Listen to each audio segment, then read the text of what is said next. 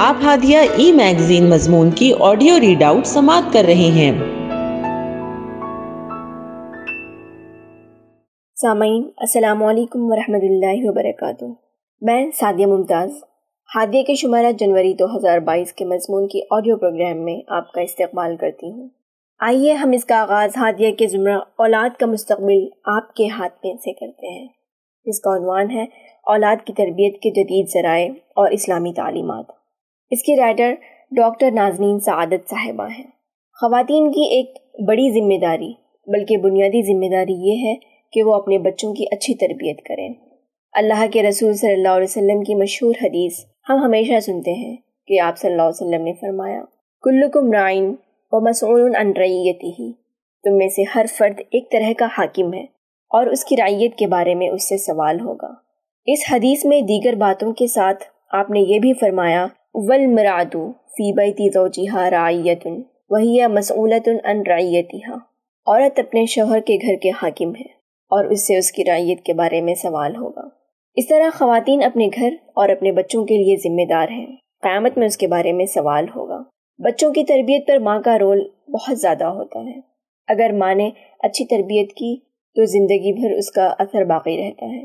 آج ہم سمجھیں گے کہ اسلامی تربیت کیا ہے۔ اس سلسلے میں جدید ذرائع نے کیا چیلنج پیدا کیے ہیں اور کیا مواقف پیدا کیے ہیں؟ اور ان حالات میں ہم کیسے اپنے بچوں کی تربیت کریں؟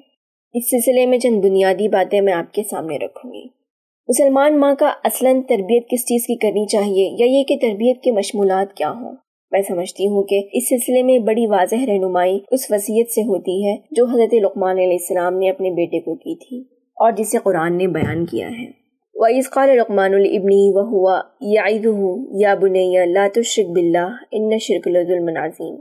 سورہ لقمان آیت نمبر 13 یاد کرو جب لقمان اپنے بیٹے کو نصیحت کر رہا تھا تو اس نے کہا، بیٹا، خدا کے ساتھ کسی کو شریک نہ کرنا۔ حق یہ ہے کہ شرک بہت بڑا ظلم ہے۔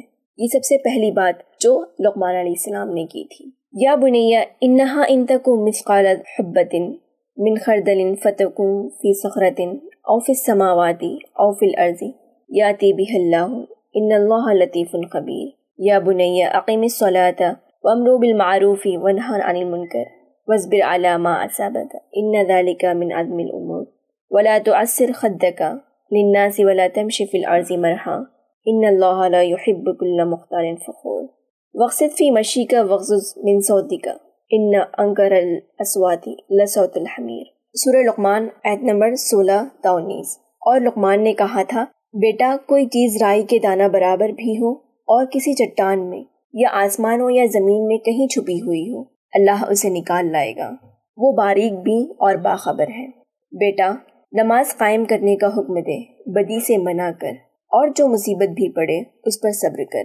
یہ وہ باتیں ہیں جن کی بڑی تاکید کی گئی ہیں۔ اور لوگوں سے منہ پھیر کر بات نہ کر، نہ زمین میں اکڑ کر چل۔ اللہ کسی خود پسند اور فخر جتانے والے شخص کو پسند نہیں کرتا۔ اپنی چال میں اعتدال اختیار کر اور اپنی آواز ذرا پست رکھ۔ سب آوازوں سے زیادہ بری آواز گدھوں کی آواز ہوتی ہے۔ ان آیتوں پر غور کرنے سے معلوم ہوتا ہے کہ تربیت میں سب سے پہلی چیز عقیدے کی تربیت ہے۔ بچوں کو اللہ پر، توحید پر، اس کی صفات پر گہرا یقین ہو۔ اس پر بھروسہ ہو، اس کا ڈر ہو، اس سے محبت ہو۔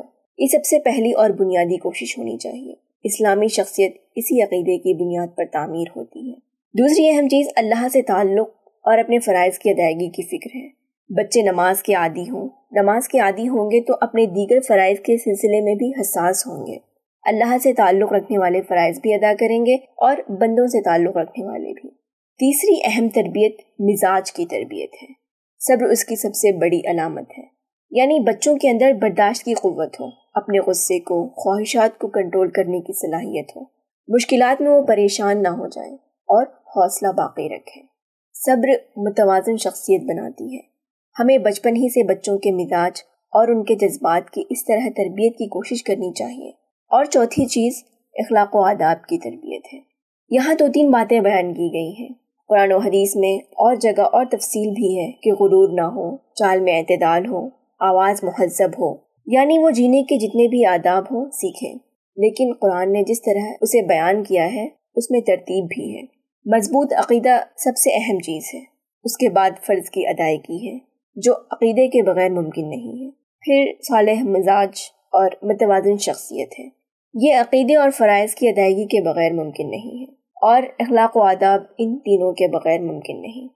قرآن و حدیث کی تعلیمات سے یہ بھی معلوم ہوتا ہے کہ ہمارے بچے کے اندر وہ خصوصیات بھی ہونی چاہیے جو آج کے زمانے میں دنیا کو فتح کرنے، عزت کی زندگی گزارنے اور اسلام کو فروغ دلانے کے لیے ضروری ہے۔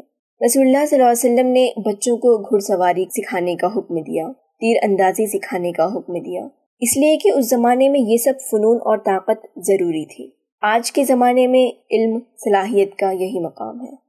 ہمارے بچے مختلف علوم و فنون میں خوب آگے بڑھیں اور اعلیٰ درجے کی صلاحیت پیدا کریں۔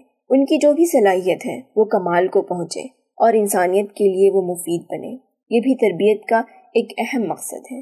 رسول اللہ صلی اللہ علیہ وسلم نے علم نافع کی خواہش کی۔ یہ بھی ہماری کوشش ہونی چاہیے کہ ہمارے بچوں کا علم و صلاحیت اس طرح ترقی کرے کہ وہ نافع یعنی انسانیت کے لیے فائدہ پہنچانے والا ہو۔ پہلی بات ایمان و عقیدہ، دوسری بات فرائض تیسری بات مزاج، چوتھی بات اخلاق و آداب، اور پانچویں بات علم و صلاحیت ہے۔ اب ہم دیکھتے ہیں کہ جدید ذرائع وسائل سے کیا چیلنج درپیش ہے اور ان کا اس کے لیے کیسے استعمال ہو سکتا ہے۔ جدید ذرائع وسائل یا میڈیا کی پہنچ بہت گہری ہے۔ تاریخ میں ایسی کوئی چیز ابھی تک ایجاد نہیں ہوئی تھی جو ہماری پرائیویٹ زندگیوں میں اس قدر اندر تک دخیل ہو۔ اس کے تین بڑے نقصانات ہیں۔ پہلا نقصان تو عقیدے اور ویلیوز کا نقصان ہے۔ یعنی وہ بات جو مقاصد میں پہلے اور چوتھے نمبر پر ہے، اس وقت جس میڈیا کے ٹارگٹ پر ہم ہیں، وہ مغربی قدروں کی خدمت کے لیے ہے۔ جدید میڈیا کا گہرائی سے تجزیہ کریں تو معلوم ہوگا کہ اس کی پوری ڈیزائننگ ہی کچھ ایسی ہے جو ان ویلیوز کے مطابق ہے۔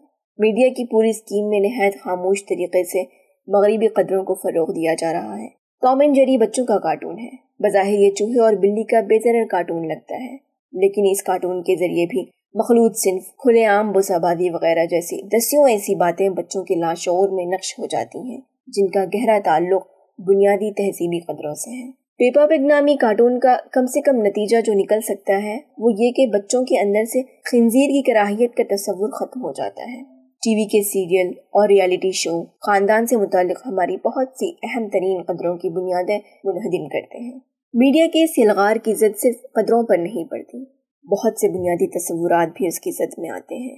حجاب کے بارے میں سیلغار کے ذریعے یہ ذہن بنتا ہے کہ یہ عورت پر ظلم اور مرد کے تسلط کی علامت ہے۔ اس کے ذریعے عورت چہار دیواری میں قید ہو جاتی ہے اور ایک قیدی کی زندگی گزارنے پر مجبور ہوتی ہے۔ جہاد کے بارے میں یہ کہ آج دنیا بھر میں دہشت گردی کے لیے اسلام کا یہ اہم رکن ذمہ دار ہے۔ بلکہ جہاد کا مطلب ہی دہشت گردی ہے۔ لباس کے بارے میں قرآن کہتا ہے کہ اس کا اولین مقصد سطر کی حفاظت ہے۔ یا بنی آدم قد انزلنا علیکم لباس یواری سواتیکم وریشا۔ جبکہ میڈیا سے لباس کا جو تصور قائم ہوتا ہے، اس میں لباس حسن کی نمائش اور سٹیٹس کے اظہار کا ذریعہ اور فیشن کی علامت قرار پاتا ہے۔ میڈیا کے دھیمے زہر کا یہ اثر ہوتا ہے کہ ہمارے لیے بھی دھیرے دھیرے سطر کی حفاظت کا مقصد غیر اہم ہونے لگتا ہے اور بے حیائی اور نیم اریانی میں کوئی تکلف محسوس نہیں ہوتا۔ سب سے بڑھ کر یہ خدا سے غافل کرتا ہے۔ ہمارے بچے جس طرح کے کارٹون دیکھتے ہیں، اس سے وہ ایسی زندگی اور لائف سٹائل کا تصور پیدا کرتے ہیں جس میں خدا کا کوئی ذکر نہیں، جہاں مذہب کا دور دور تک نام و نشان نہیں ہے۔ دوسرا بڑا نقصان ذمہ داریوں کا نقصان ہے۔ قرآن میں کہا گیا ہے، وَمِنَ النَّاسِ مَنْ يَشْتَرِي لَحْوَ الْحَدِيثِ لِيُزِلَّ عَنْ سَبِلِ اللَّهِ بِغَيْرِ عَلْمٍ۔ اور انسانوں میں سے کوئی ایسا بھی ہے جو کلام دل فریب خرید کر لاتا ہے تاکہ لوگوں کو اللہ کے راستے سے علم کے بغیر بھٹکا دیں یہاں قریش کے ایک شخص نظر بن حارث کا ذکر ہے، جو گانے والیوں اور داستان سنانے والوں کی پرکشش محفلیں منعقد کرتا تھا، تاکہ لوگ اللہ کے رسول کی محفل میں نہ جائیں۔ جدید میڈیا بھی یہ رول ادا کرتا ہے۔ اس میں حد سے زیادہ انہماک ہمیں ذمہ داریوں اور فرائض سے قافل کر دیتا ہے۔ تیسرا نقصان مزاج کا نقصان ہے۔ لقمان حکیم نے تیسری بڑی نصیحت صبر کی کی تھی۔ جدید وسائل اور میڈیا کا انداز صبر ختم کر دیتا ہے اور جلد بازی بے صبراپن پیدا کرتی ہے لیکن اس کے صرف نقصانات ہی نہیں ہیں، بلکہ بہت سے فائدے بھی ہیں۔ جیسے علم میں اضافہ بھی ہوتا ہے، زبان بہتر ہو سکتی ہے، منٹوں میں دنیا بھر کی سیر ہو جاتی ہے، صلاحیتیں بڑھتی ہیں، اور ان سب سے بڑھ کر بچپن ہی سے چیلنجوں سے واقفیت ہوتی ہے۔ اس طرح صلاحیتوں کے ڈیولپمنٹ کے لیے جو پانچواں مقصد ہے، وہ بے حد مفید ہے۔ اس کے ساتھ اب ایسی چیزیں بھی موجود ہیں۔ پہلی، ایسے پروگرام جو اچھے طریقے سے اسلامی عقیدے کو ذہن میں بٹھا دیتے ہیں۔ دوسری، ایسے کارٹون اور پروگرام جو اسلامی تاریخ کو پیش کرتے ہیں۔ اور تیسری، دنیا بھر کی اہم ترین اسلامی شخصیتوں کی تقریریں اور لیکچرز۔ اچھی چیزوں کی طرف بچوں کی رہنمائی کریں، اسلامی پروگرام دکھائیں اور سمجھائیں۔ اسی طرح ہمارا اپروچ یہ ہونا چاہیے کہ ان ذرائع کا اچھا استعمال ہو۔ ہادیہ مضمون کی آڈیو سماعت کرنے کے لیے شکریہ۔